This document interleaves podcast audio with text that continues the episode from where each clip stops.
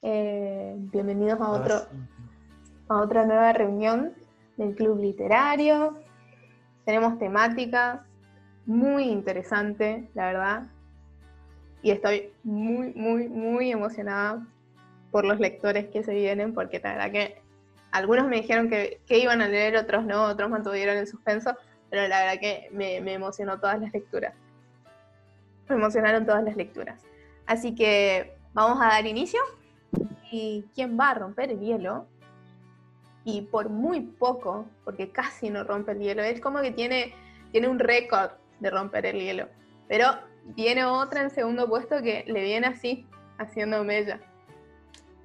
Eh, así que le doy la palabra a, al señor Matías Kremser.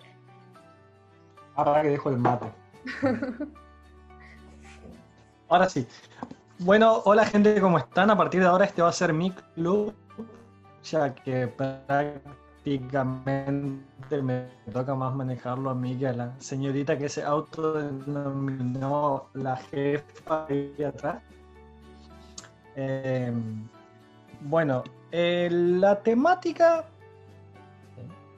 se trataba de novelas de época demasiado amplio como para decir, bueno, qué es una novela de época y qué no. Pero creo que en el argot popular entendemos por novela de época aquellas situadas por lo menos hace más de 100 años. O sea, de ahí para atrás. Eh, eh,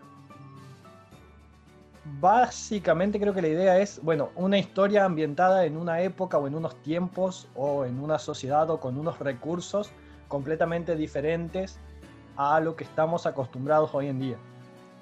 Basándome en eso, elegí un libro de Andrew Williams que se llama Muerte al zar, que está ambientado en Rusia, más precisamente en San Petersburgo, en 1879 los pongo un poquito en contexto antes de leer, entonces ven de qué se trata la cosa.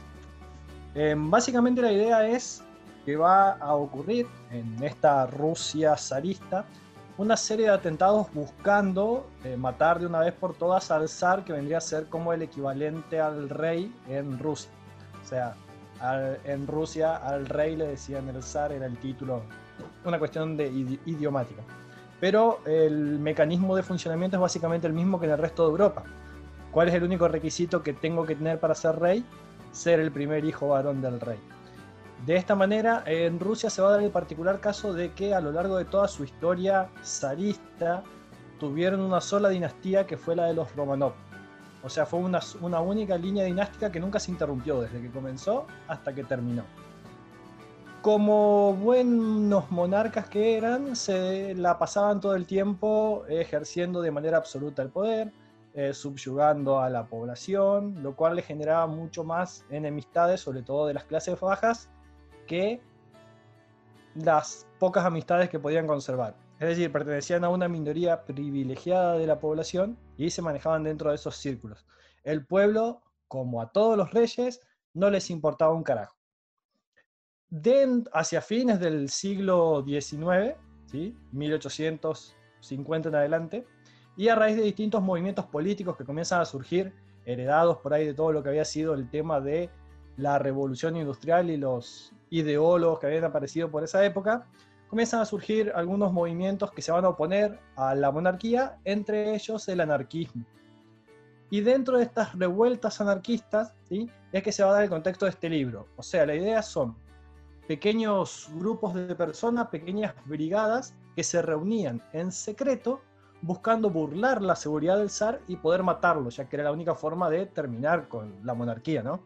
¿Cómo sacamos a un rey de un lugar? Y bueno, lo matamos. Es lo que hay. Entonces, el libro se va a tratar sobre un médico de Inglaterra que viaja a atender a la gente a todo lo que era la parte de la nobleza y demás, porque claro, un médico que viene de afuera, que está mucho más estudiado, que sabe un montón de cosas, pero que por esas cosas de la vida se va a terminar enamorando de un chica que pertenece a estos pequeños grupos anarquistas que tratan de matar al rey. Por eso el título del libro que se llama Matar al zar. Va a ser por ahí el dilema este que va a tener el médico que vino a atender a la aristocracia, que se enamoró de una chica anarquista y que bueno, ahora se ve involucrado en los planes de asesinato. Y cómo por ahí él va cumpliendo ese doble rol de atender a las familias reales por un lado, o mejor dicho, atender a las familias reales de día y tratar de matarlos de noche. Yo elegí una partecita para leer que está cerca de la mitad del libro, que es solamente una página, pero creo que ilustra bastante bien esta cuestión de la época y sobre todo lo que es el tenor de la historia, el tenor del libro. Les leo. ¿Tú te fías de él?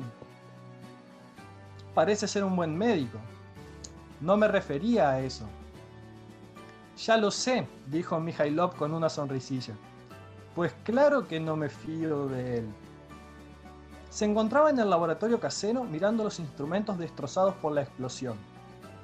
Es un liberal sentimental, sentenció, cogiendo una espátula para hacerla rodar pensativo entre el índice y el pulgar. Pero Ana hace con él lo que quiere. Sí, preguntó Kivalchich pasmado.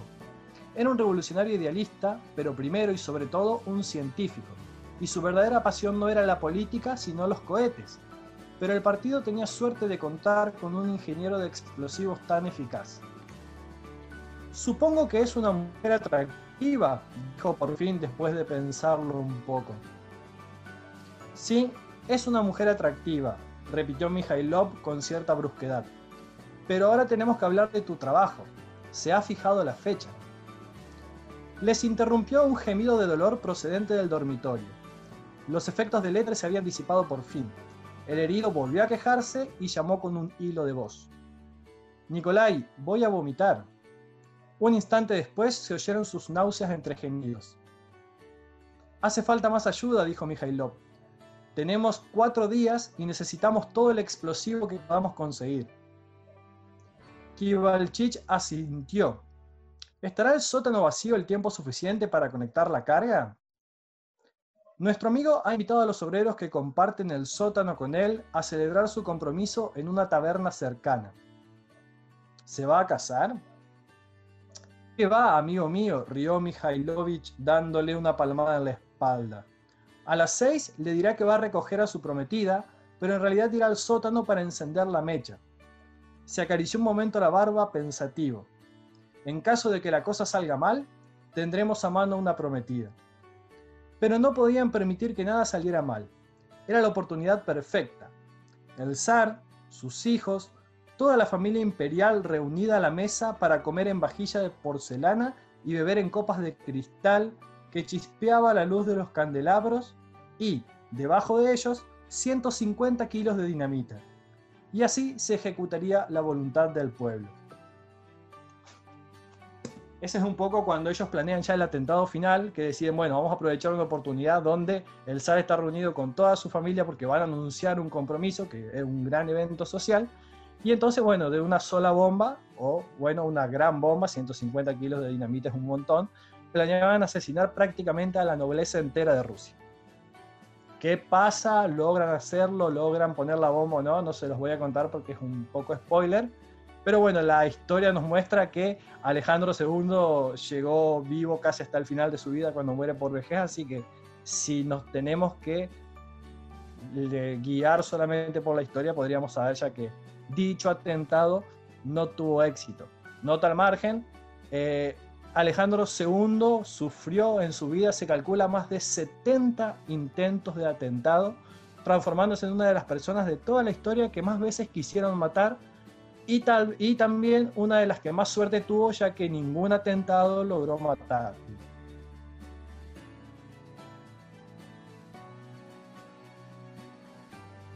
Gracias Mati, muy interesante todos los datos históricos y sobre todo la lectura.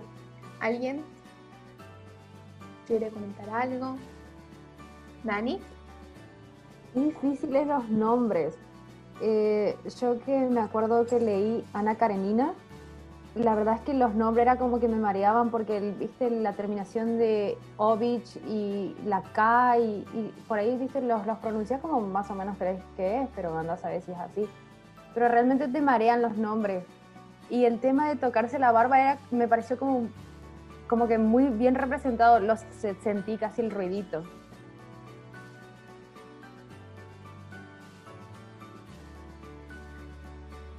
¿Alguien más quiere aportar algo? Jackie. Em, bueno, mi pregunta es, bueno, me imagino que la historia tiene, como dijiste, alguna historia de romance en el medio, eh, supongo que suspenso, política, bueno, más o menos, aproximadamente, ¿qué porcentaje de cada cosa tiene? Para ver si me convence a leerlo. No, ya te voy anticipando que no. Una de las razones por las cuales me encanta este libro es que la cuestión del romance es simplemente el gancho para explicar por qué el médico este que viene a Inglaterra de repente está conspirando en contra de los zares. Y en realidad es porque en, una reunión se hace tipo una especie de peña o algo así, donde la gente pobre del barrio se junta. Él vio como una chica muy bonita asistía a un montón de chicos de la calle entonces le llamó la atención porque por un lado estaba haciendo una obra de caridad y por el otro la chica era muy bonita. Entonces, bueno, ahí es como que él se termina enredando amorosamente, pero como dato romántico es todo lo que hay. El resto se trata todo de intriga política y de un montón de atentados planificados casi a la perfección, pero que por alguna cuestión terminan fallando.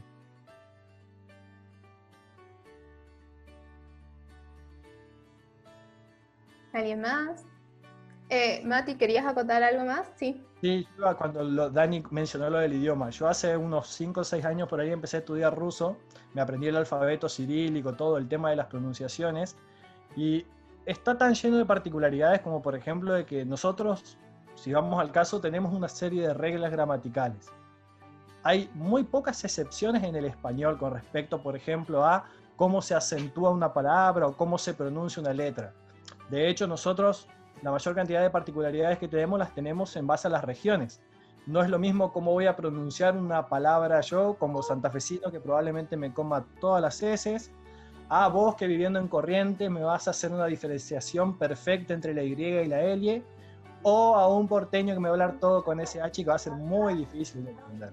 Entonces, sacando esas particularidades regionales, el idioma en sí tiene unos convencionalismos bastante marcados. En el ruso hay determinadas palabras que no siguen ninguna regla y que según cómo estén acentuadas o cómo estén escritas o incluso cómo estén acompañadas de otra palabra, cambia el significado. Esa fue una de las cosas que a mí me llevó a, no te digo renunciar de aprender el idioma, pero sí agarrarlo con mucho menos ganas de las que lo había agarrado al principio.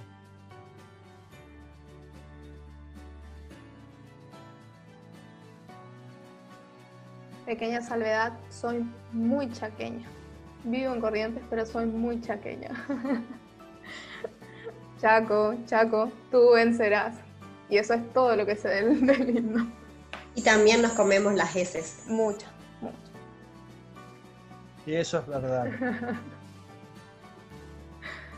Bien, muchas gracias Mati. Eh, seguimos con las lecturas del día y nuestra lectora siguiente es nuestra querida Merce.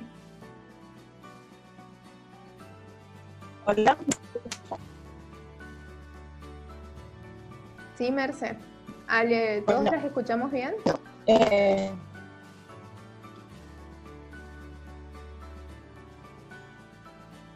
No. Hola. No, eh, se escucha con cierta interferencia. Ajá. Te estamos escuchando con un poquito de interferencia es para generalmente la cámara porque si no el internet me hace mucho, me hace mucha diferencia. Sí, te está... Ahí, un poco mejor. Mm, a ver, hablanos un poquito más. Ahí, ahí, ahí vamos mejorando, o por lo menos en mi caso. respecto a la temática, tuve muchos problemas elegir, porque la verdad que es, una de las lecturas que más me gusta. Y justamente el otro día mandé un, un mensaje a Marta preguntándole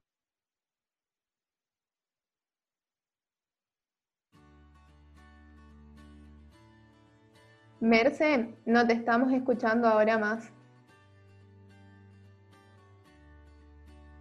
mientras, eh, Merce, no sé si me estás escuchando, pero um, vamos a hacer una cosa. Em, mientras arreglas tu problemita de audio, vamos a pasar con el siguiente lector y después retomamos con vos. No sé si te parece. Cualquier cosa, em, a ver, Dani, ¿te puedo, eh, ¿te puedo pedir que le escribas? Súper. Bien. Vamos a pasar al siguiente lector, así Merce arregla su problemita de audio. Ahí está.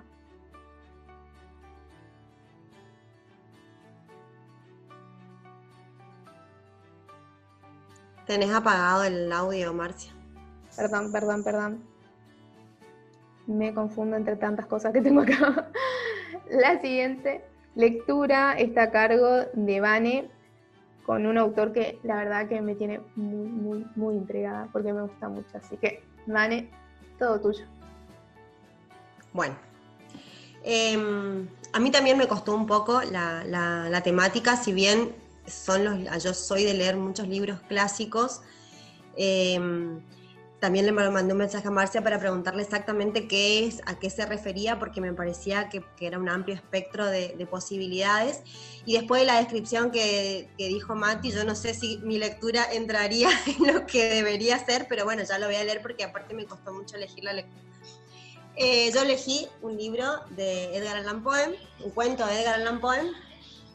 Eh, si bien no es el cuento que más me gusta, eh, lo, leí porque me, parece que es uno de los más emblemáticos y lo leí dos veces, lo leí la primera vez porque no, lo sé, no, lo terminé de entender y había algunas cuestiones que me quedaron eh, por ahí sin, eh, sin cerrarlas y cuando lo volví a leer reafirmé que no era uno de los cuentos que más me gustaban, pero bueno, lo comprendí un poquito más.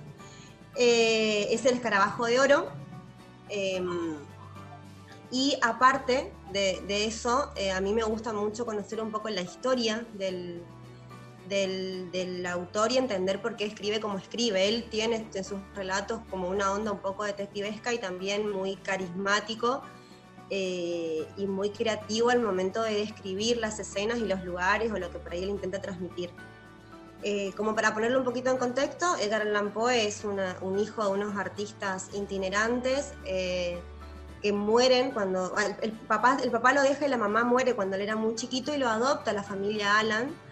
Lo adopta eh, como para criarlo, porque en realidad el señor Alan nunca estuvo muy, muy eh, de acuerdo con, con, la adopción de él. Se dice que este señor tenía otros hijos ilegítimos y que no tenía ganas de compartir la herencia con una más, pero bueno, accediendo por ahí a, la mujer, una señora francesa, dicen que era muy linda, eh, lo adopta, pero siempre la relación entre ellos fue muy tensa. Eh, por supuesto que por, la, situación socioeconómica de esta familia, eh, Edgar recibe las mejores educación, llega a ir a la universidad, pero como el papá le enviaba muy poca plata, y en esa época eh, las costumbres de los universitarios requería por ahí un, cierto nivel que él no podía tener, se vuelve. Él quería ser poeta, pero bueno, para la época no era algo que, y mucho menos para el estatus social de, este señor, que de por sí no lo quería, no era algo que él iba a aceptar, se termina divorciando de la familia y se alista al ejército, se va, eh, lo mandan a un fuerte que está en la isla de Sullivan, y a partir de ahí es donde él toma las, las escenas que él vivió para poder contextualizar el, el cuento del escarabajo de oro igual yo le voy a leer la, una, es un, fragmento de la primera parte, bueno, si después le gusta y no lo conocen, lo pueden buscar. En la latitud de la isla de Sullivan, rara vez son rigurosos los inviernos, y es un verdadero acontecimiento el que a fines de año se considere necesario encender el fuego. No obstante, hacia mediados de octubre de 18, hubo un día especialmente frío. Antes de ponerse el sol, subí por el camino entre la maleza y me dirigí a la cabaña de mi amigo, a quien no había visto hacía varias semanas, ya que por aquel tiempo residía yo en Charleston, a una distancia de nueve millas de la isla, y las facilidades para trasladarse de un sitio a otro eran mucho menores que las de hoy. Al llegar a la cabaña llamé como de costumbre y al no obtener respuesta busqué la llave donde sabía que se hallaba escondida. Abrí la puerta y entré. En el hogar llameaba un hermoso fuego. Fue una sorpresa en modo alguno desagradable. Me quité el abrigo, acerqué un sillón a los leños crepitantes y esperé pacientemente la llegada de mis anfitriones. Llegaron poco después de anochecer y me dieron la más cordial bienvenida. Júpiter, con una sonrisa de oreja a oreja, se movía de un lado a otro preparando unos patos silvestres para la cena. Legrand sufría uno de sus ataques. ¿Qué calificativo podría dar aquello? De entusiasmo. Había encontrado un bivalvo desconocido, que formaba un nuevo género y además, con ayuda de Júpiter, había perseguido hasta lograr capturar un escarabajo que creía totalmente nuevo, pero acerca del cual deseaba conocer mi opinión al día siguiente. ¿Por qué no esta noche? Pregunté frotándome las manos sobre el fuego y deseando mandar al diablo a toda la familia de los escarabajos. Ah, si hubiera sabido que estaba usted aquí, dijo Legrand. Pero hace mucho tiempo que no lo veo, ¿y cómo iba a figurarme que me visitaría precisamente esta noche? Cuando volví a casa, me encontré al teniente G, del fuerte, y tontamente le presté el escarabajo, de modo que no podrá verlo hasta mañana por la mañana. Quédese aquí esta noche y al amanecer mandaré a Júpiter a buscarlo. Es la cosa más encantadora de la creación. ¿El qué? ¿El amanecer? ¡Qué disparate! No, el, el escarabajo. Es de un brillante color de oro, aproximadamente del tamaño de una nuez grande, con dos manchas negras como el azabache, una cerca de una extremidad del dorso y otra algo más alargada, en la otra extremidad. Las antenas son... No hay estaño en él, Masahuil, se lo aseguró, interrumpió Júpiter. El escarabajo es de oro, enteramente macizo, por dentro y por todas las partes, excepto las alas. Jamás he visto un escarabajo que pesase ni la mitad. Hasta ahí.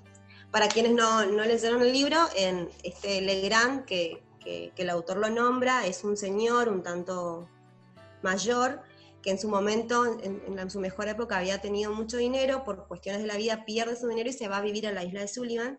Júpiter era un clean criado, que en su momento ya le habían dado la libertad, pero él no, no, no quiso ir por una cuestión de fidelidad a su amo. Eh, y como decían que este señor había perdido un poco los estribos, eh, la familia había decidido que se quede eh, a cuidarlo. Y bueno, en este contexto, con estos tres personajes, se transcurre toda la historia. Gracias, Vane. Muy interesante, muy, muy interesante. Em, también concuerdo, me gusta mucho la manera en que Edgar describe los hechos, em, tiene una manera descriptiva muy particular, muy suya y me encanta mucho. ¿Alguien? Mati. Sí, yo soy muy fan de Edgar Allan Poe. Podríamos estar una hora hablando de él, no hay ningún problema. Es más, sugeriría que hagamos un Zoom exclusivamente dedicado a Edgar Allan Poe. Es más, ahora yo sé que Marcia me va a decir, bueno, a Rey presentarlo como autor, vos que me debes esa tarea de, de hace un tiempo atrás, así que podría ser una posibilidad, ¿por qué no? Eh, Edgar Allan Poe es tal vez el padre de la novela detectivesca como tal, ya que es el creador de Dupin, que es uno de los primeros detectives, por así decirlo, que como tal interactúa en una obra para resolver un caso. Y es un gran inspirador de un montón de cuestiones que hacen a la cultura popular. Yo les recomiendo, hay una ópera rock en tres partes que se llama Legado de una tragedia, que se ubica, o sea, se trata, em, se ocupa de narrar su vida. Está bien contada toda la vida de Edgar Allan Poe, o sea, es un poco fantástica porque la historia empieza con un hombre que ve en el cementerio un gato negro, que es uno de los cuentos de Edgar Allan Poe, y el gato negro este le empieza a hablar y le cuenta que en realidad fue Edgar Allan Poe y le empieza a contar toda su vida. Entonces toda la obra está estructurada en base a eso y va contando bien todo. Su infancia, lo dura que fue, sus sucesivos traslados a un montón de lados, eh, su vida en Moldavia, su amorío con su prima, se termina casando, está bien, muy bien narrado todos los problemas que tuvo para lograr ser alguien reconocido y a su vez ser mucho más famoso por borracho y quilombero que por escritor. O sea, en ese sentido esa, esa obra está, lo cuenta muy bien, está muy bien documentada, está muy bien armada.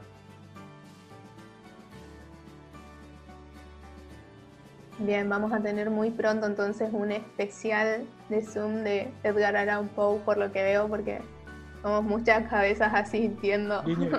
claro, como que no. Sí, sí, estábamos. No hubiese leído Corazón del Actor, pero bueno, dije, es muy largo para leerlo solo en un pedacito. No, aparte eh, dijiste que eh, no sabías si encuadraba. Para mí encuadra perfecto en la temática. Yo sé que es muy amplia, pero para eso también estaban eh, los grupos. la onda es que siempre nos estemos comunicando ante cualquier duda y, o inquietud. Em, ¿Alguien más? Y de última, no decía que de última, en el caso de que quede en alguna zona gris, si tenemos la duda de si queda o no, más vale hacerlo que no hacerlo, así que aunque no coincida, bienvenido sea. Sí, totalmente. Aparte, em, todo suma. Em, ¿Alguien más? ¿Quiere decir algo? Bien.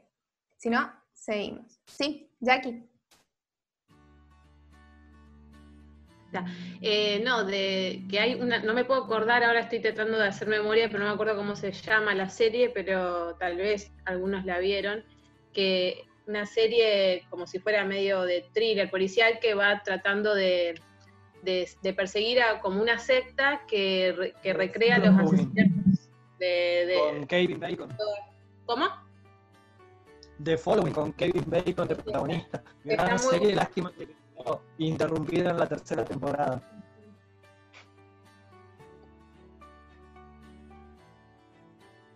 Hay una película también que se llama El Cuervo. Ah, El Cuervo. No, terrible película. Peliculaza. Muy recomendada. Es un poco fantasiosa, pero bueno, habla de sus, rivales como escritor y bueno, cómo tratan de, de engañarlo a él haciéndole creer que cometió un crimen que no cometió. Bien, definitivamente, muy pronto el especial de Edgar Allan Poe para todos. Bien, vamos a hacer una pausa técnica, que en realidad es nuestra pausa para decirle al Zoom, no nos vas a sacar un peso. Nosotros nos vamos y volvemos. Así que bueno, cortamos un ratito y nos volvemos a conectar.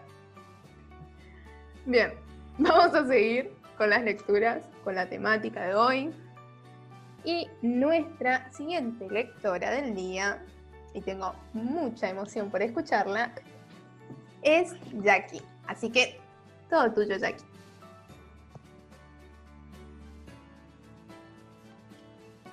Esto de esperar el turno de la lectura se siente como cuando te van a llamar a un examen y vos decís, ay, que no me llamen a mí, que no me llamen a mí. No, pero acá sí hay emoción por, hablar. Em, bueno, yo elegí una novela muy corta que tiene, no sé si 100 páginas o menos de 100 páginas. Eh, se llama Los que esperan la lluvia. Eh, es una novela em, de una escritora argentina que se llama Gabriela Margal que es historiadora y escribe novelas eh, en general de romance ambientadas en el siglo XIX. Tiene alguna otra que está por ahí más tirada para el XX, pero en general son todas del siglo XIX. Eh, esta transcurre en Buenos Aires en 1810. Eh, o sea, el nudo central de la historia es en 1810, cerquita ahí de la Revolución de Mayo. Eh, cuenta un poco la historia anterior a eso y un poco después también de eso, pero básicamente el nudo es 1810. Eh, bueno, elegí esta novela primero porque mm, yo empecé a leer esta autora por esta novela, porque me pareció una novela, la, tomé en realidad porque era una novela corta, eh, y me pareció muy atinado ingresar por esta novela porque me parece que como que sintetiza mucho la forma que tiene de escribir ella no sé si alguno la ha leído antes, y mm, bueno, y seleccioné el primer capítulo para leer, que en realidad el primer capítulo es solamente una página, así que no se asusten, es cortito. Y mm, está escrito de una manera como me parece bastante poética y tiene eh, frases y palabras que hacen referencia, como que va dejando miguitas a los Hansel y Gretel de toda la, de toda la historia. Sea, como que uno cuando lee el primer capítulo no entendés mucho de qué está hablando y a medida que vas avanzando en la lectura vas diciendo, ah, se refería a esto, se refería a esto, se refería a esto, y a la vez el principio está conectado directamente con el final. Em, bueno, eh, otra cosa es una historia de amor de un esclavo que se llama Santiago con una muchacha blanca que es, digamos, eh, hija de la familia para la cual él trabaja o es esclavo directamente porque no sería ni siquiera un trabajo.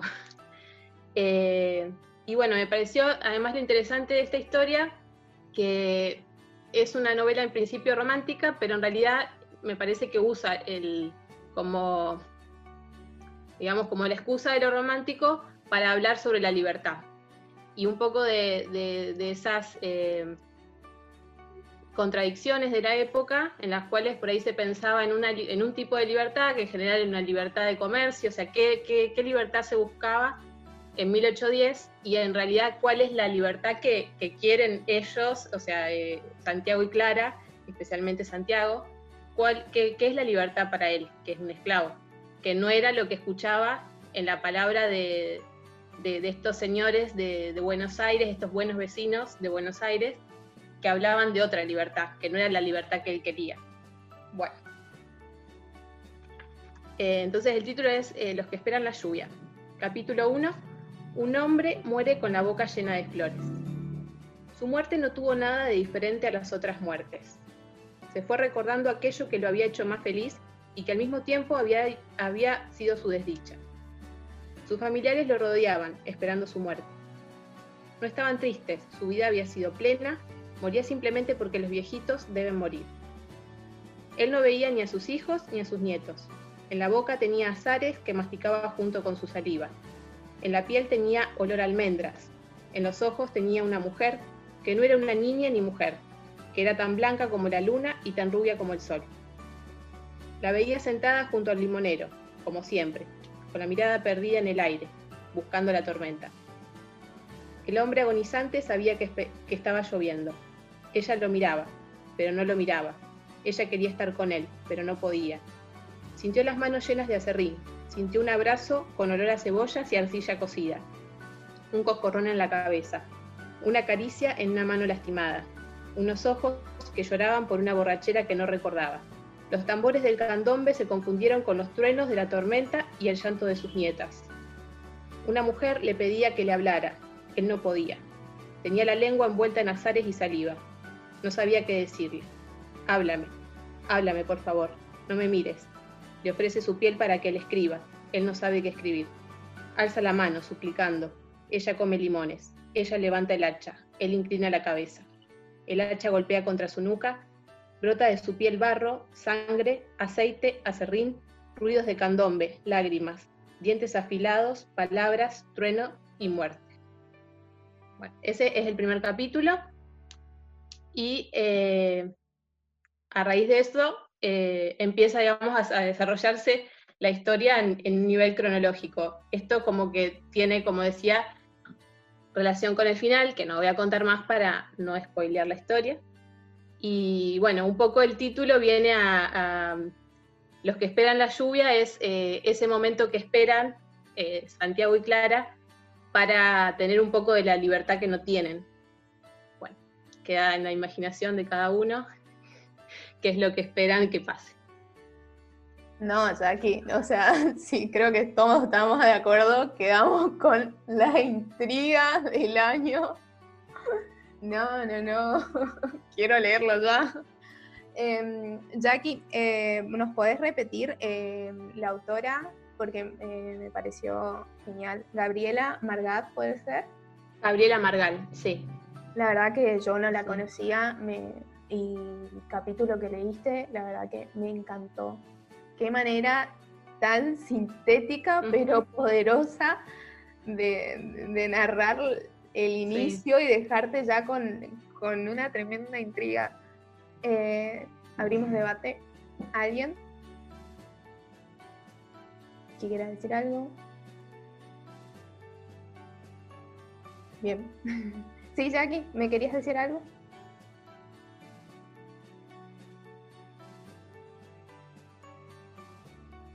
Mati. Matías creo que levantó la mano. Mati, no. Estaba vetado. No, no, no, pasa que tengo un. Tuve un. mm, bajón, me parece, de, internet que quedó medio todo slow. Mati, ¿sí?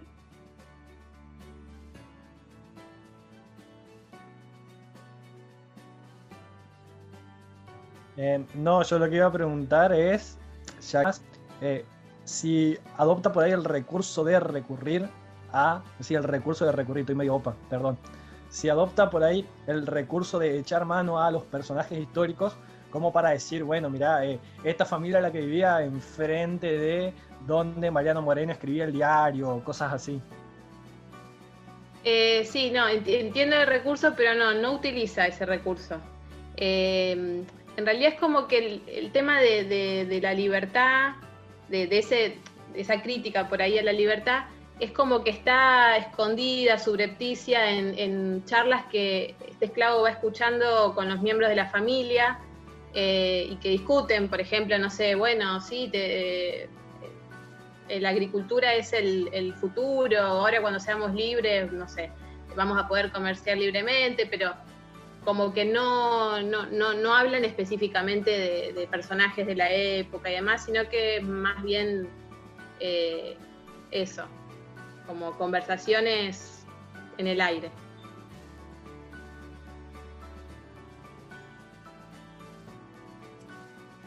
Bien, ¿alguien más quiere decir algo? Si no, Dani. Ahí está. No, que me encantó, me encantó la forma de iniciar, también me dejó con bastante intriga, creo que lo quiero leer ya, el tema de eh, ir contando ese, esos eh, elementos como muy relacionados a la persona, al el tema de las flores en la boca o el tema del candombe me quedó bastante haciendo ruido. Eh, me gustó, me gustó. Aparte el, el, no poder hablar, el no poder comunicarse y estar como en ese momento, vos decís capaz que es un instante, pero es como que describe muy bien todos esos materiales que, que le incluyó y nada, me gustó mucho.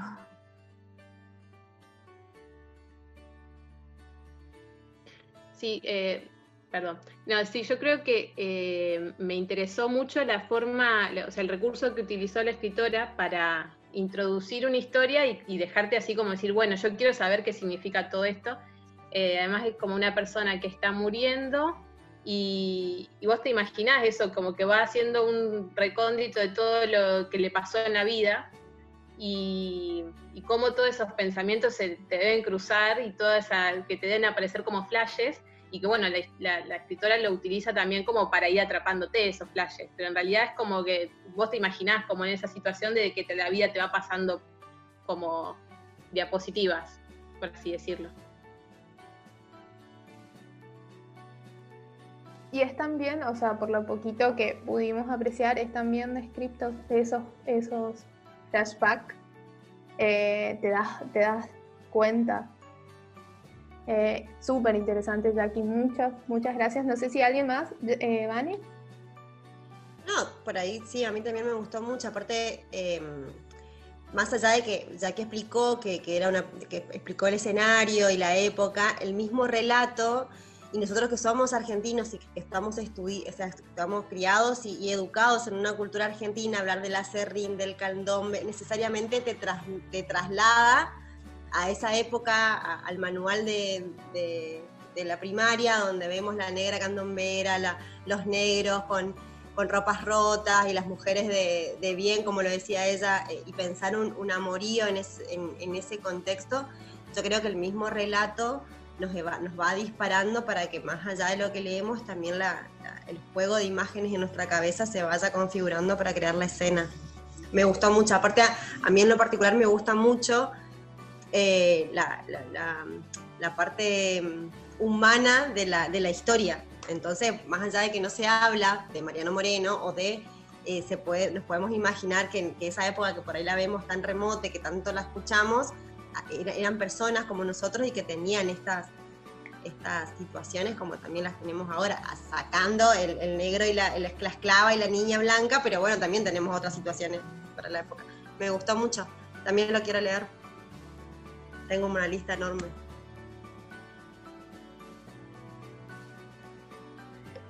Vanessa llega con una lista más grande eh, que un Tres, de tengo, seis años en ansiedad. en Santa Claus a Papá Noel bicicleta, da, da, da. bueno, ella lo va a hacer. Jackie.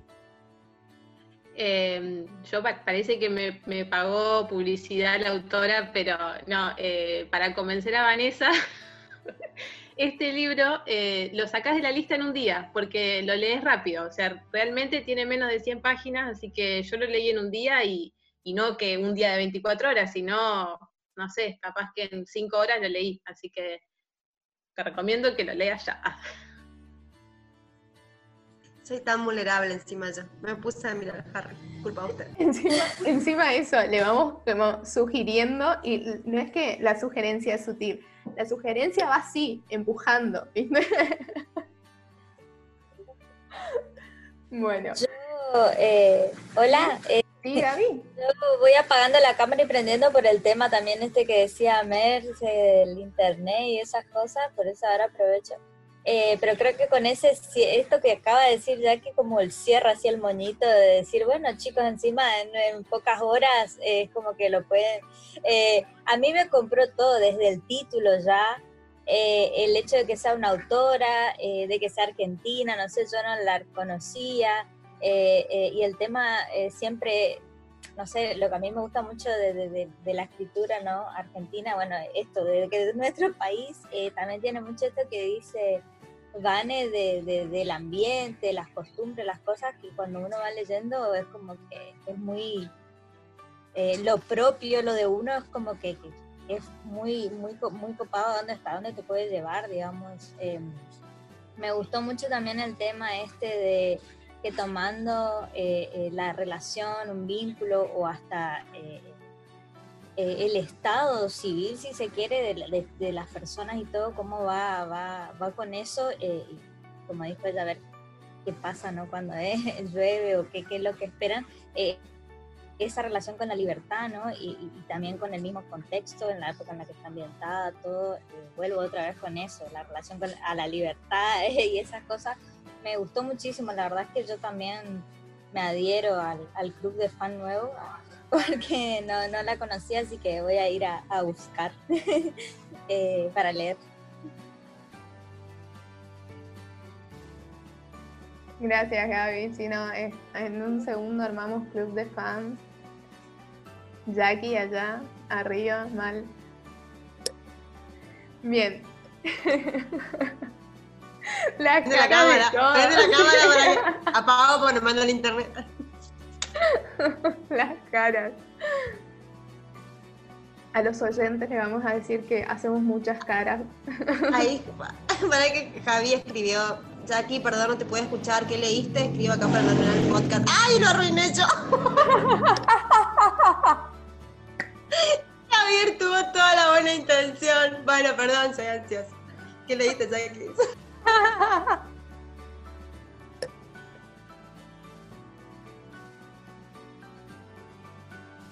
Apaga, apagame la 8, me voy. Cosas que pasan. Jackie, por favor, eh, contéstale. ahí está. Gaby, Gaby le, acaba de. Ahí, ahí, le contestaron. Gracias, gracias, gracias. Está, me encanta, estamos preparados para un podcast, mal. Bueno, cosas que pasan. Esto va así crudo, ¿eh? Lo lamento por ustedes. el sábado, el domingo, cuando estén barriendo, barriendo un poco la casa, que es el fin de semana, yo me imagino que yo, yo limpio. y bueno, ah. Bueno, ¿cómo continuamos? Bien, vamos por nuestra siguiente lectura del día, que está a cargo de Dani, Dani, hazte cargo de todo. Tienes toda la palabra después de esto. re mala, re mala. Eh, nada, continuando y bajando un poco la risa porque es como que elegí algo muy largo o me pareció muy largo y continuando con eh, escritoras, me pareció eh, sensato porque, como bien sabe Marcy, que me conoce, mi biblioteca es como mucho de esto, ahí, si se ve. Jane Austen, Jane Austen, obvio. Es como que es toda la biblioteca, señora, por favor. Entonces me sentí obligada en leer algo de ella y dije, bueno, esta novela la escribe en 1813, así que está bien, la, leo. Dije, no quiero hacer como muy, largo, pero no les quiero arruinar tampoco el momento. Voy a parar en un momento y ustedes me dicen, necesitan continuar escuchando eh, la conversación entre estos dos tipos. De paso, quería mostrarles mi señalador, obvio, acorde, el vestidito. Me lo regalaron para mi cumpleaños, así que todo acorde. Voy a empezar. El capítulo es el 34. Ah, y también elegí esta, Orgullo y Prejuicio, porque esta semana se cumplen 15 años de que se estrenó la película de 2005. Hay una serie de la BBC de 1995 que es mucho más completa, son como seis capítulos y es posta todo lo que pasa en el libro, pero la película de 2005 es creo la que todos conocen. Eh, volvió a estar en Netflix, así que está en boom ahora. Ya la volví a ver 1500 veces, pero no importa. Entonces dije, bueno, se cumplen 15 años, voy a leer este ya tenía también una deuda con este libro. Capítulo 34. Elizabeth está sola en la casa de los Collins, y que la habían invitado a ella a pasar un tiempo ahí con su amiga que se había casado hace poco. Y bueno, escuchó un rumor de Darcy y listo, confirmó más o menos las sospechas que tenía ella de que interrumpió la cuestión de su hermana y el señor Bingley y se puso a leer como para calmarse un poco y ver si realmente era así las, las cartas que le había mandado su hermana. Estaba leyendo ella ahí en soledad tranquila y dice, mientras meditaba sobre esto, fue súbitamente sorprendida por el sonido de la campanilla de la puerta y experimentó una sensación de malestar al pensar que podía ser el propio coronel Fitzwilliam, primo de Darcy, que ya había estado allí por la tarde pero esta idea se disipó pronto al comprobar con asombro inenarrable que quien entraba en la estancia era Darcy. Con expresiones precipitadas e impropias niño sobre sí mismo, preguntó inmediatamente a la joven por su salud, como si el motivo de su visita fuese saber si se encontraba mejor. Ella le respondió con fría cortesía. Darcy permaneció sentado unos momentos y luego, levantándose de pronto, se puso a pasear de un extremo a otro del salón. Lizzie continuaba sorprendida, pero no pronunció una sola palabra. Después de un silencio de varios minutos, se acercó él a ella y con visible agitación comenzó a decir, He luchado en vano, es inútil, no puedo ahogar mis sentimientos.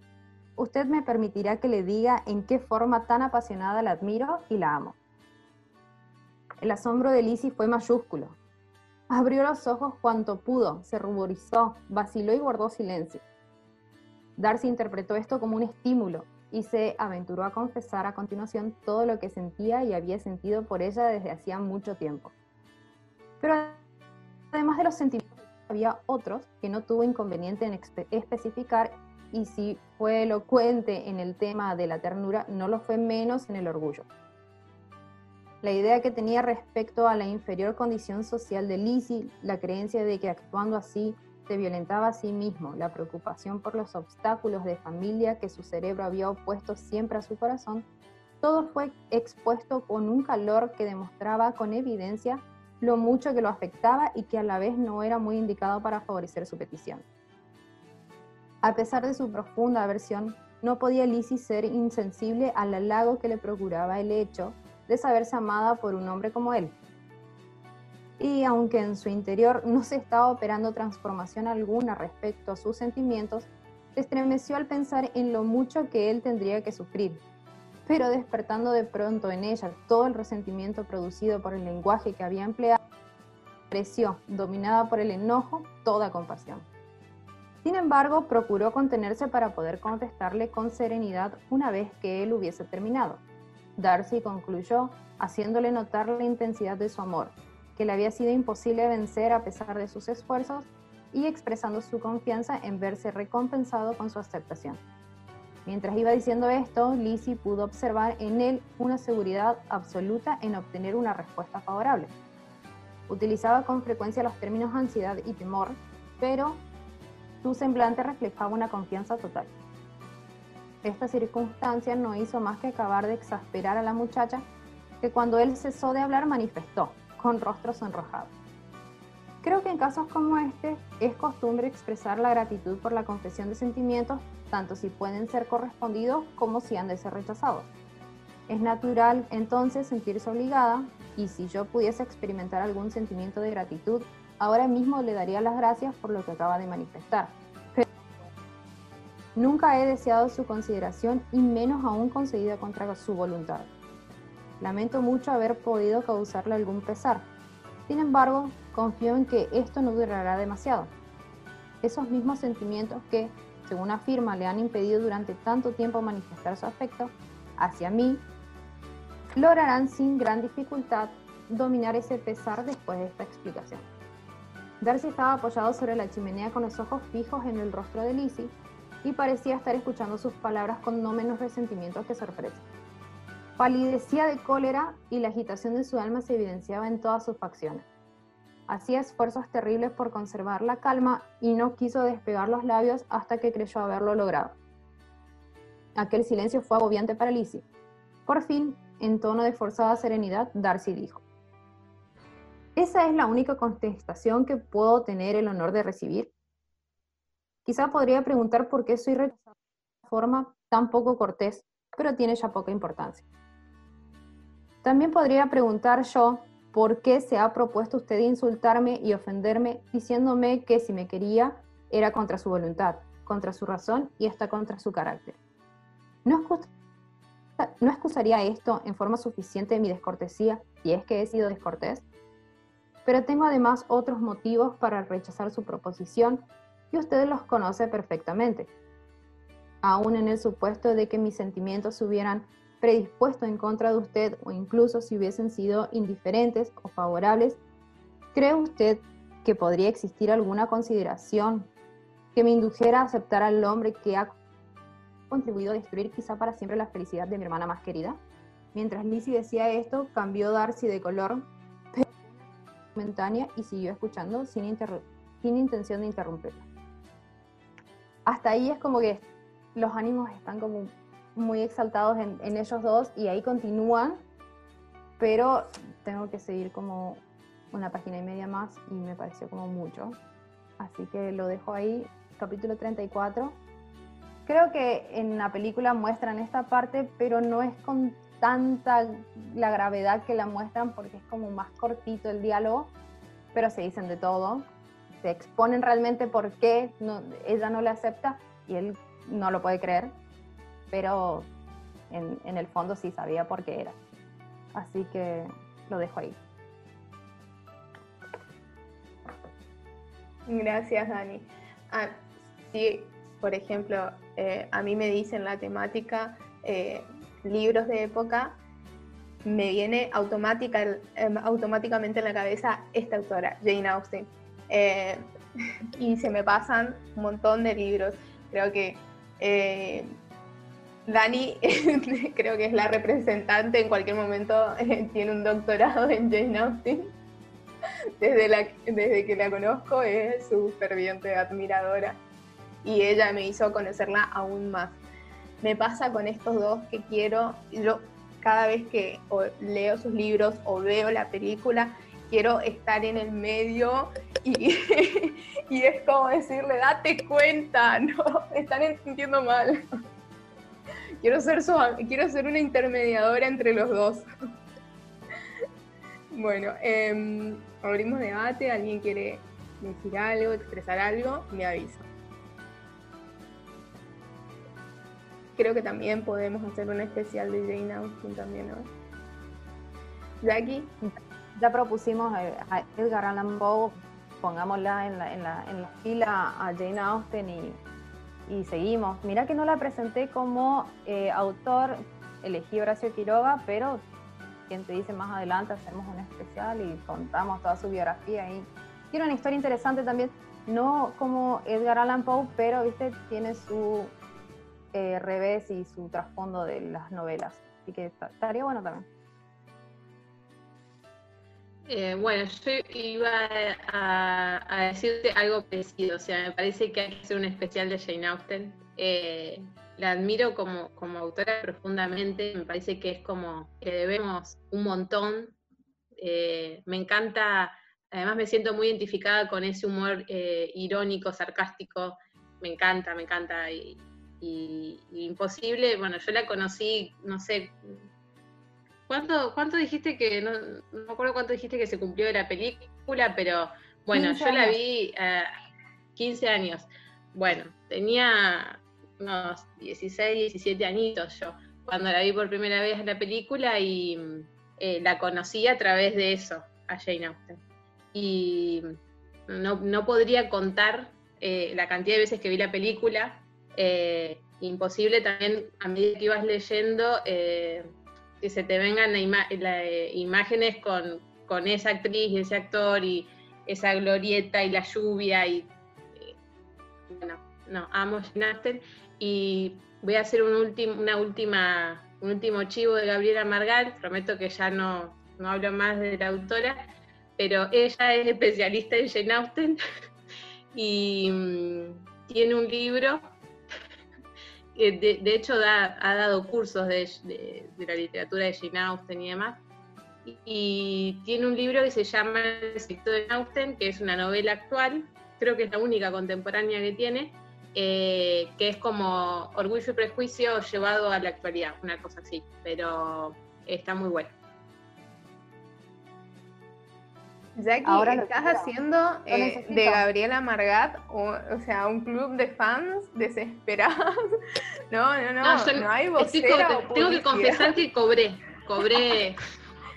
está muy bien, esa, eso, Estábamos esperando esa confesión. Pero eso es, eso es lo que está correcto. Muy bien, muy bien.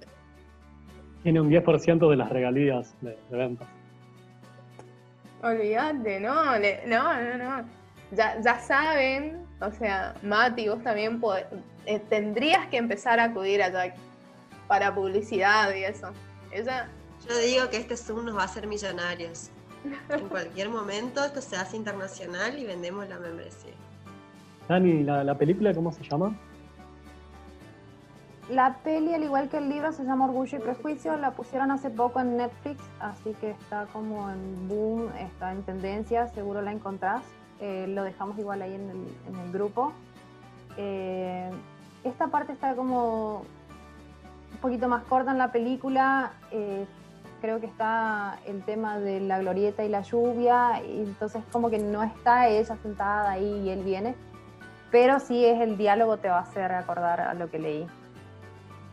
Vale, gracias.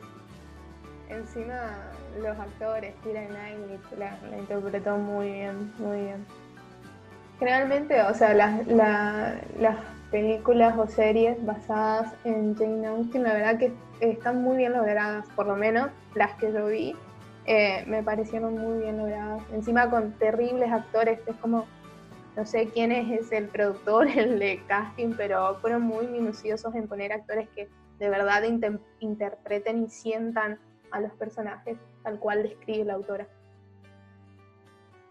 Bien, ¿alguien más quiere decir algo? Matías, estás muy callado, me, asusta. Gaby. Nada, quería sumarme otra vez a, otro club de fans.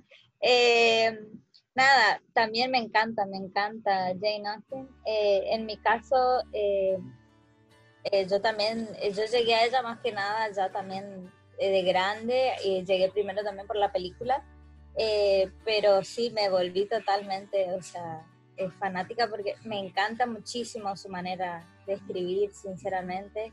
Em, me parece, como dice Dani, como muy interesante también eh, el trasfondo de lo que fue su vida, lo que, lo que ella, digamos, e, es muy, muy interesante, así que me encanta esto de, traer así autores, de que haya así días como temático de traer autores, escritoras, escritores así. Eh, charlar un poco y hasta, ¿por qué no? Eh, que cada uno, si nos da el tiempo, echarle un poco de una obra, ponerle del autor, estaría genial.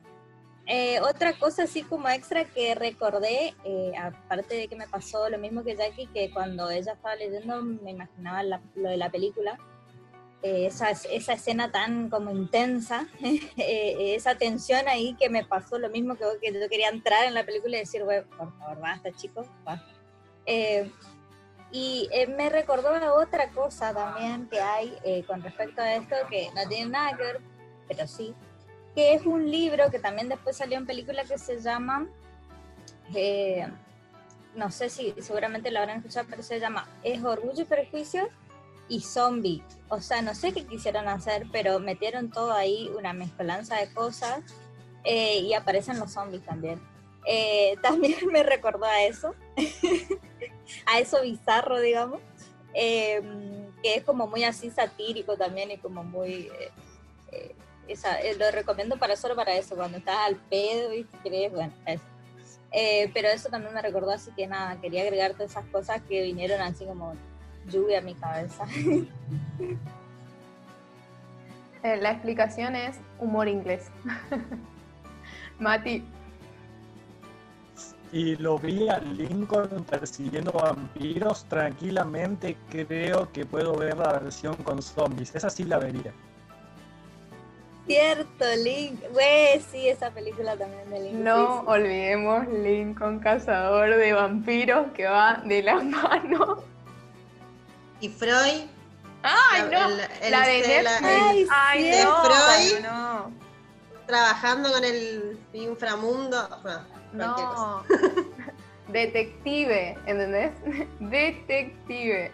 Mi- no, Cazando fantasmas. no pude terminar de ver el capítulo. ¿Vieron que. Esa, esa temática está eh, como mezclada siempre, ¿no? Eh, también me acuerdo que había una serie que era de Leonardo da Vinci, que era Da Vinci Diamonds o algo así de, de Vinci, que también era de, de Leonardo da Vinci joven y cómo llegaba y cómo, y había toda una cosa ahí extraña también. de- Gran serie que también quedó varada en su tercera temporada. Sí, eso fue una pena, sí, concuerdo. retomamos nuestra tercera y última parte. Tenemos a Albus ahí que nos Tengo una idea, tengo una idea bastante rentable. Tenemos que ofrecerlo a distintos lugares que en cada uno de estos cortes que hacemos introduzcan su publicidad. Bien. Por ejemplo, vos decís, ahí va la publicidad de Gabriela Margat. Sí, pero si pasa. ¿no? No. Nada, sí, obvio. De última, que venga y nos lea. Ahí sería un acto honores. O sea, hace alguna reseña de algún... de libros para todos. Me encantó. Esa sí. Sí, olvídate. algún- alguna reseña de, de algún libro nuevo eh, para que quede en el podcast y cobramos también por ahí. También. Mirá, Javi. No, no, no, acá. Excelente idea. Mentalidad de No, negocio si somos pobres porque queremos nomás. ¿no? Sí, sí, evidentemente. Es súper Pero esto va, va- va a progresar. Esto va a progresar y vamos a hacer millones, dijo. Dijo el general. Bien. Me Eh, gustó, che, la idea del libro nuevo. Está muy bueno. Ajá, sí, totalmente. También, em, bien, vamos a ir armando, ya que salió la idea de un especial de autores, en la cual eh, vamos a preparar un autor un viernes, eh, para el próximo, obviamente, y así, y así tenemos toda la semana para ir buscando, buscando su historia, sus obras, y el que quiere puede elegir un fragmento de sus diferentes obras también. Así que vamos a ir armando ese, eh, esa actividad que me parece que a todos nos, nos, nos quedó ahí en el tintero. Bien, em, la última lectura la voy a hacer yo. Quería que me escuchen un ratito. No le voy a sacar mucho tiempo. No les voy a sacar mucho tiempo porque ya, ya nos estamos pasando muy de hora. Em, voy a leer solamente dos parrafitos. Eh, la verdad que eh, hasta el mitad de semana iba a leer Cumbres Borrascosas. Me dije, voy a leer Cumbres Borrascosas, la tengo, sí, sí, sí, sí. Y después dije, no, eh, es demasiada penu- penuria Eh, no quiero, es como que el libro de época quería que sea algo mucho más pum para arriba, mucho más septiembre, primavera, flores y cumbres borrascosas. Eh, esa, crisis de los personajes, Dios mío, me ponía, me ponía mal. ya la había leído hace rato, pero volver a recordarla me, me, ponía mal. Y encima tengo un problema personal con uno de los, de los eh, personajes. Ya sabemos más o menos, quienes leímos Cumbres borrascosas, quién, el tóxico. Así lo voy a decir. Mati antes que leas, tendríamos que preguntarnos alguna de ellos. De hecho, puedo recurrir a por lo menos cuatro o cinco profesionales de la psicología que nos expliquen por qué la gente encuentra placer en deprimirse. Es algo que a mí todavía no me entra en la cabeza. Sí, o en sufrir. ¿Viste la gente que va a los parques de diversiones para pasarla para el culo? Porque te subí a esos juegos que te hacen recontra mal, pero los pagás, pagás para sentirte mal. Eso es algo que gracias a Dios tenemos esos morbos, yo tengo muchos pacientes, gracias a Dios, pero es como muy fuerte. Está bueno que lo pongamos en discusión, así no tenemos que lamentar. Me gustó, me gustó el tema de pagas para sentirte mal. Es como cuando tenés un culepe total, que se lleva a la oscuridad y te vas al tren fantasma, en donde para que te estén asustando constantemente, Javi. O como diría Cerati, pones canciones tristes para sentirte mejor. No, no, sí. No, mentira, mentira, porque la gente, la gente que va a leer Cumbres cosas quiere llorar mientras lo lee. O sea, lo, lee para llorar, ¿me entendés? No para sonreír. Y eso es un problema. Yo no lloré, yo, yo tuve, yo les voy a ser sincera, yo tuve odio. me generó un problema personal con un personaje ficticio, ¿entendés? Hasta ese punto. ¿Dani? En realidad, eh, viste que Cumbres Borrascosas es como un fiel reflejo de su escritora, de las Bronte en sí, porque las hermanas es como que tuvieron una vida bastante triste, triste, porque esa es la palabra, es triste. Y en la novela se ve claramente, basta luz, eh, la tristeza, aparte nada más alejado de la primavera y todo lo que quiere expresar Marcy, un viento terrible, una soledad, eh, los pastitos, las, las rocas, el, cielo gris, ese es el paisaje de Cumbres Borrascosas, así que nada más alejado de la primavera. No, una desolación. Lo único bueno genial de Cumbres Borrascosas es la canción del musical cantada por el que en paz descanse difunto André Matos, que se las voy a dejar después en el grupo si la escuchan porque es una genialidad. Súper, súper, me gustó. No, sí, totalmente. Después dije, no, no, no, no. O sea, voy a, voy a traer una desolación, una penuria. Eh, tal cual lo describió Dani, el paisaje que me que dije, ah, termino de leer esto y me, dibujo en mi mente un paisaje desolado, rocoso, frío. Así que no, cambié totalmente. Cambié Igual totalmente. sin leerlo, generaste alto debate. No, viste, es que somos así. Yo quería agregar. el efecto cumbre borrascosas, sí o sí, genera ese debate genial. Eh, antes, inclusive, como dijo Javi, de que se lo lea o se es una cosa, por ejemplo, a mí lo que me vino es lo que de lo que dijiste vos, eh, Dani, eh, que no es solo el tema este del autor y que traiga todo lo de su vida, sino que en sí también es el género, ¿no? O sea, el género de lo romántico, gótico, digamos, de, de, lo que eh, en donde se encierra, por así decirlo, es como que es, tiene esos toques, sí o sí. Em, eh, y toda esa parte lúgubre también, y todo lo de lo. es, sí, es eso. Es como muy día gris, así, ¿viste? Cuando te querés quedar acostada, nomás tapada, mucho frío. Sí, esta sensación te. como que sí. Y la película, y la, y la película después de leerte, ¿viste? Mirás la película y es así. Bien, entonces dije no. No, no, no, no, no. A ver, pongámosles un poco de onda. Y la verdad que ahí caí en depresión de nuevo porque me encontré con la intriga de no saber qué leer. me encontré con, ¿qué hago? ¿Qué leo? Eh, debía leer encima, porque la otra vez, como nos quedó muy poco tiempo, ya no pude leer mis microrelatos que están ahí guardados para el microrelato, eh, microrelatos eh, volumen 2, que va a salir muy pronto por el Zoom. Así que bueno, me, dio una idea, varias, o sea, ustedes me dieron la idea, porque varios integrantes de este club literario eh, son muy fan de una particular chica pelirroja, pecosa, flaquita. Exactamente. Varias son. Varias son muy, muy, muy fan y entonces dije, acá está mi primavera.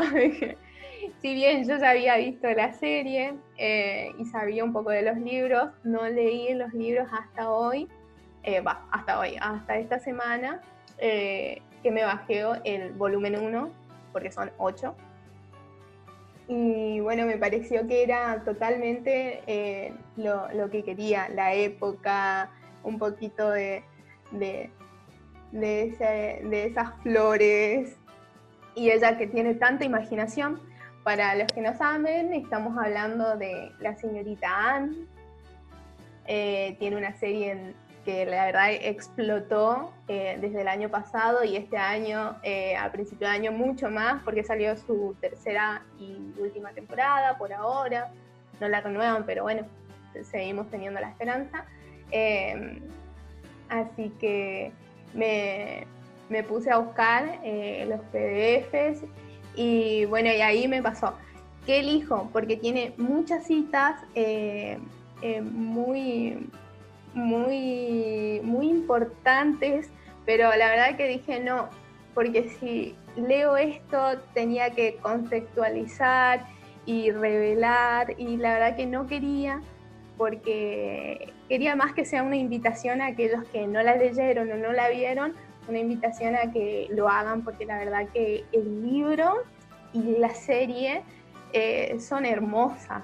Eh, esta niña eh, sorfea un montón de vicisitudes y, lo más importante que, le pasa a ella, a los personajes que la rodean, es que no importa la adversidad que vos esté pasando, siempre que, siempre que vos inculques amor, eh, vas a salir adelante. Y me encanta, me encanta el mensaje que, da. Aparte de un mensaje poderoso para las niñas y para las mujeres, porque da un mensaje muy poderoso, em, me encantó. Así que bueno, eh, solamente les voy a leer dos párrafos porque ya les digo, no me quiero, no me quiero extender mucho.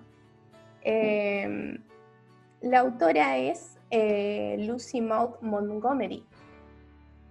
Le bajé el capítulo 2, donde acá podemos eh, ver, para contextualizar un poco, el encuentro entre Matthew y Anne. Eh, vamos a dibujarlo un poco más.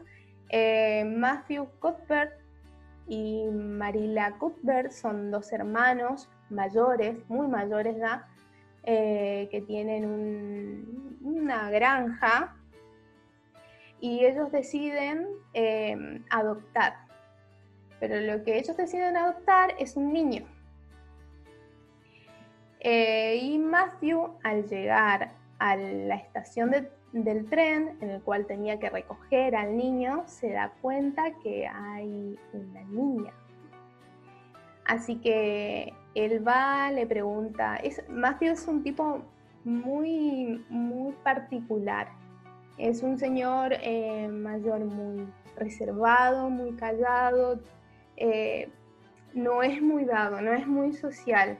Es un hombre de muy pocas palabras, eh, pero creo que coincidimos, capaz todos, los que conocemos la serie o el libro, es que es uno de los personajes que más amamos porque si bien es un personaje muy particular, con una personalidad muy particular, siempre, siempre que dice o hace eh, es justo y está en sus pocas palabras o sus actos están llenos de amor.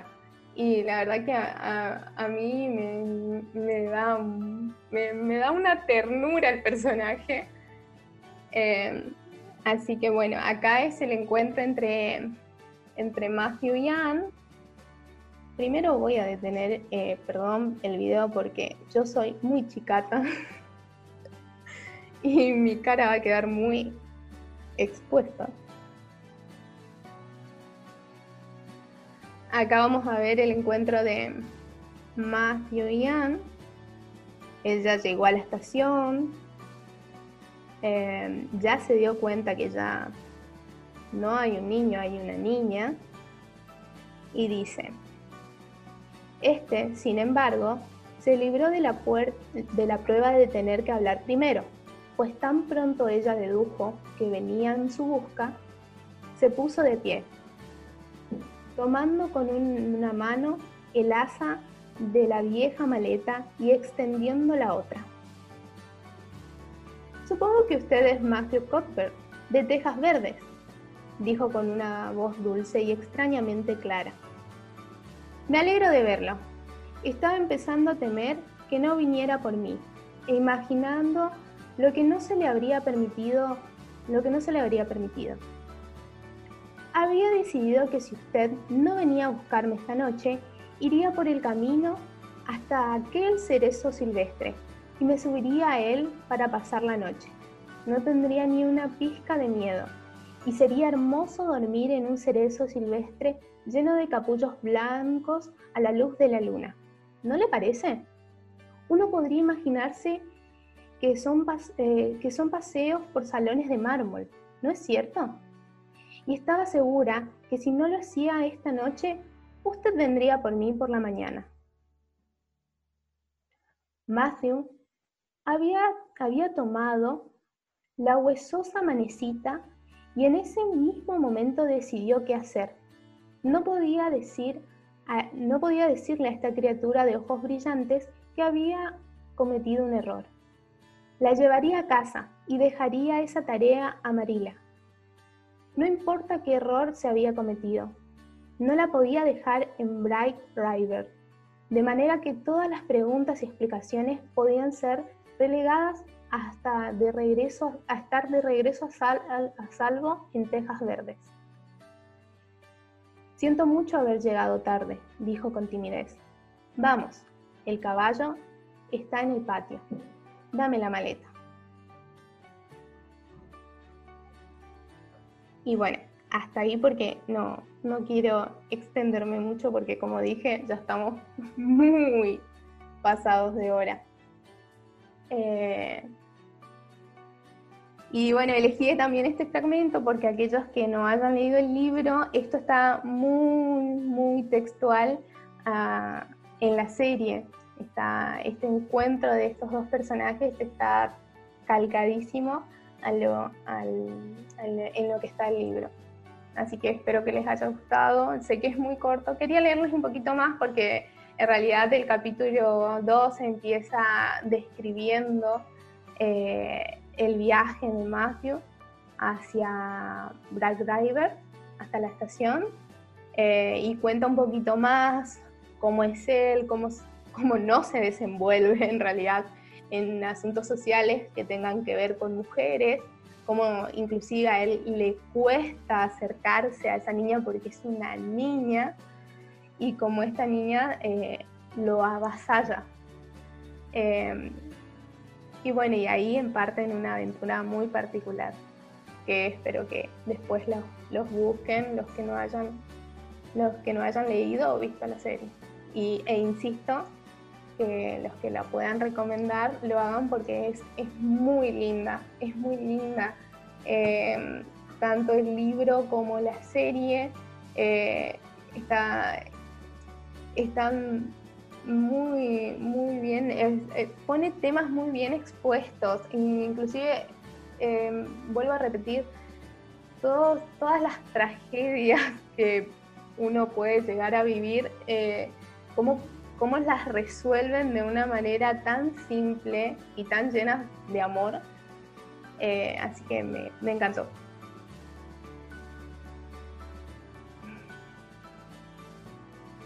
Jackie. Bueno, te agradezco que, que haya sumado a Anne porque eh, la amo, la amo. O sea, realmente yo no leí los libros y tengo re pendiente ponerme a leer todos, porque además son un montón. Eh, pero la, verdad que la serie es como, es una obra de arte a nivel fotográfico, musical, o sea, es espectacular y, cómo es Anne y cómo ser, cómo ella eh, como que vive en una realidad paralela a veces, de, tratar de ver todo positivo. Eh, es como un mimo al alma. Yo además que soy como siempre que veo todo medio negativo, eh, me encanta verla y la vi ya varias veces a la serie porque es como que me transporta, me, transporta a cualquier lado, o sea, me saca de la realidad, me encanta. Bueno, no sé si se nota que soy un poco fanática con la tacita. Así que bueno, para no extenderme mucho, me encantó. Y si quieren formar un club de fans, también me sumo. No, hermosa tu tacita. Encima, eso, Anne es un personaje lleno de imaginación. Por eso es tan avasallante, está, tiene un mundo de imaginación, una galaxia, te diría. Dani. Sí, yo también te agradezco, vos sabés que es como repasión, te mostraba, no sé si se vio el fondo de la tablet también la tengo a Anne. Es más, le recomendé como a muchas personas y es como muy insistente porque vean Anne, vean Anne. Y mi amiga se volvió re loca, creo que en dos semanas terminó todas las, las temporadas. Me mandó también en PDF todos los libros, creo que son ocho. La verdad es que la colección estaba muy cara, no estaba muy accesible en Mercado Libre porque la, la indagué, pero no.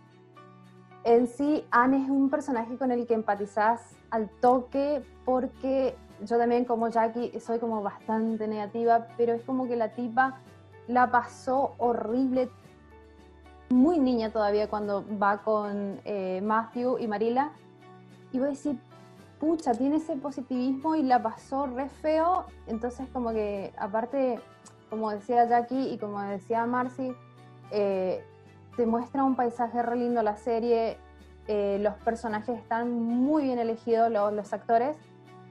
Y no sé, la verdad es que la imagen esa de ella con la mariposita y el sol y el lugar ese de tejas verdes que me quiero ir a vivir ahí. Entonces como re lindo, re canadiense, re canadiense. Eh, nada, gracias Marci, me encantó.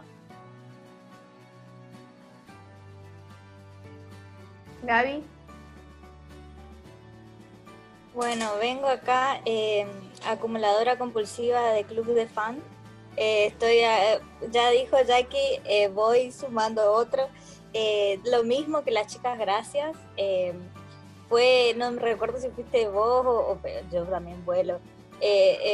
por eso creo que me, me encanta Anne, porque creo que eh, vi en ella como hasta un poco lo, niña que yo fui o que a veces soy todavía, eh, esa cosa de, o que yo tengo, por ejemplo, eh, algún día si tenemos la oportunidad nos conoceremos en persona, van a ver la verborragia que manejo por ahí, a veces tipo de los nervios, eso, pero da, me, eso es como que me, me conectó con ella, así, no sé, te quería agradecer porque sí, es hermosa la serie, ella, ella es hermosa. Yo, yo, no, no, no, no, no, hay algo que no.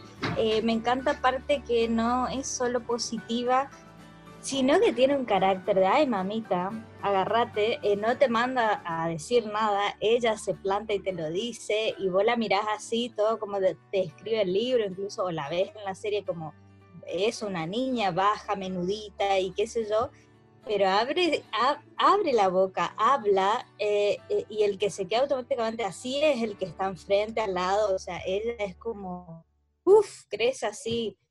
Eh, es enorme, la verdad. El personaje es, yo también por eso soy muy, muy, muy fan, así que quería agradecerte por traerla. Y, fue como creo que hiciste un mimo, como un mimo fue para cerrar así el viernes. y eso. Anne puso más guita que Gabriela, me parece. Sin duda. Porque es como que fue como el chico más, más fuerte. Sí, vi- ¿vieron? La intensidad, o sea, me, me trabé, la intensidad que de Anne manejo, o sea, ya no hay chicos, ¿no? Nosotros, nosotros podríamos estar manejando grandes clubes de fans. O sea, no, olvídate. Sí, no, es un personaje muy, muy poderoso. Es una niña y es un, es un personaje muy poderoso. Eh, es hermosa, la verdad, la serie, es hermoso el personaje en sí. La verdad que mm, Lucy se pasó. Yo les digo, tipo, tengo este, tengo esa particularidad. Todos los autores le digo por su nombre, así como que si La fueran mis Lucy. herm- Ajá, mi amiga lo- así hablo yo, les juro. Les- Lo, lo juro. Bueno. El, eh, Gaby, el encuentro es el encuentro número 100. Ahí, no sé cómo, no sé en qué ciudad, en qué localidad, pero el encuentro número 100 es personal. Todos, todos vamos a estar ahí.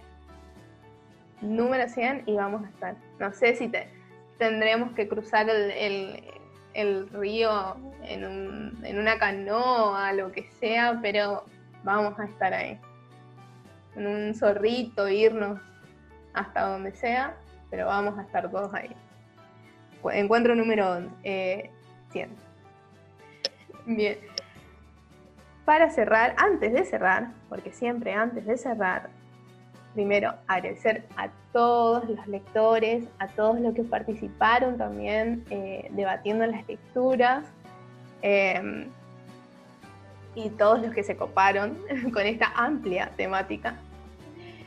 Y bueno, antes de cerrar, como siempre, Dani, por favor, tambores. Muy bien, muy bien, muy bien. Tenemos, no, estamos así, musicalizamos todo, ¿entendés? Bien, mal, poco a poco, vamos sumando, vamos sumando. Bien, tenemos temática. sonido. Tenemos temática para el próximo viernes. Temática, temática. Vamos a seguir con las temáticas. Y no se olviden de los autores, alguno que quiera presentar. Y muy pronto tendremos ese especial también. Tenemos muchas cosas. Bien, la temática para el próximo viernes y seguramente también habrá debate, habrá dudas, pero como siempre decimos, tenemos todos los medios de comunicaciones para, para sacarnos. Bien, la temática es terror barra suspenso. Terror barra suspenso. El que no quiere ir por el camino del terror puede ir por el camino del suspenso. Mati, ¿Y las dos cosas juntas? también, también, ustedes manéjenlo. Ah, Esa es, esa es una, es una esfera ahí que puede o contener las dos o ir por un camino y por el otro. Y debo admitir que yo no leo mucho de terror. Tengo un par de libros, así que me, me motiva, me motiva mucho la temática. Así que bueno. Acuérdense. Mati, Qué pesado yo. Em, ya que la temática va a ser esa, no, no Edgar Allan Poe, pero les voy a dar un breve comentario de otro escritor que se dedica a algo muy parecido, que tuvo algo en su vida bastante particular que también tiene que ver con esto de algo de terror o de suspenso. Bien, bien, bien, bien. ¿Quién? ¿O no, no, no la vas a decir? ¿O no entendí? ah, bueno, bueno, bueno, ok. ok. ¿Quieren enterarse de qué se trata? Mírennos la próxima semana a la misma hora por el mismo. Bien. Eh, temática entonces, terror barra suspenso. Cualquier cosita nos estamos comunicando. Aviso. Los que por ahí coinciden. Vamos, Vane, vamos. vamos. Pasa que me dicen suspenso y ya me, me hiperventilo. Los que por ahí coinciden en algún libro, los lectores que quieran participar eh, con, alguna, eh, con alguna lectura el viernes y coinciden con algún libro, no se preocupen. Eh, lo importante, digamos, es que cada uno tenga su, su capítulo, su, su, su, estrofa, sus estrofas, lo que quieren compartir. No es exclusivamente de un lector, digamos, un libro. Estoy pensando en quien está por leer y por ejemplo. Así que puede ser, puede, bueno, puede ser que coincidan algunos y no, no importa. Es más, me, facilita el hecho que me avisen, así los pongo juntitos en la lectura y así hacemos un gran debate. Eh, y bueno, esa aclaración, digamos, porque en la semana eh, tuve tipo algunas preguntitas sobre eso. Así que bueno, nos estamos encontrando el próximo viernes, que el próximo viernes es 25 de septiembre, ya el último viernes de septiembre. Estamos terminando septiembre, Dios mío. Y ya en primavera. Y ya estamos ya prácticamente en primavera. Eh, así que, no, encima nosotros... No los quiero ver el lunes de picnic por ningún lado, eh, está prohibido, no me quiero enterar. No, por favor, cuidémonos. Cuidémonos después, cuando todo esto pase, iremos a comer en algún picnic, en alguna plaza, pero por ahora quedémonos en casa. Y nosotros en vez de festejar la primavera, no sé, con una temática más arriba, nosotros le metemos terror y suspenso. Bien. Así es este, así es este club. Así es este club. bueno chicos, muchas, muchas gracias a todos. La verdad, otro espectacular viernes se nos fue. Muchas gracias, cuídense, nos estamos viendo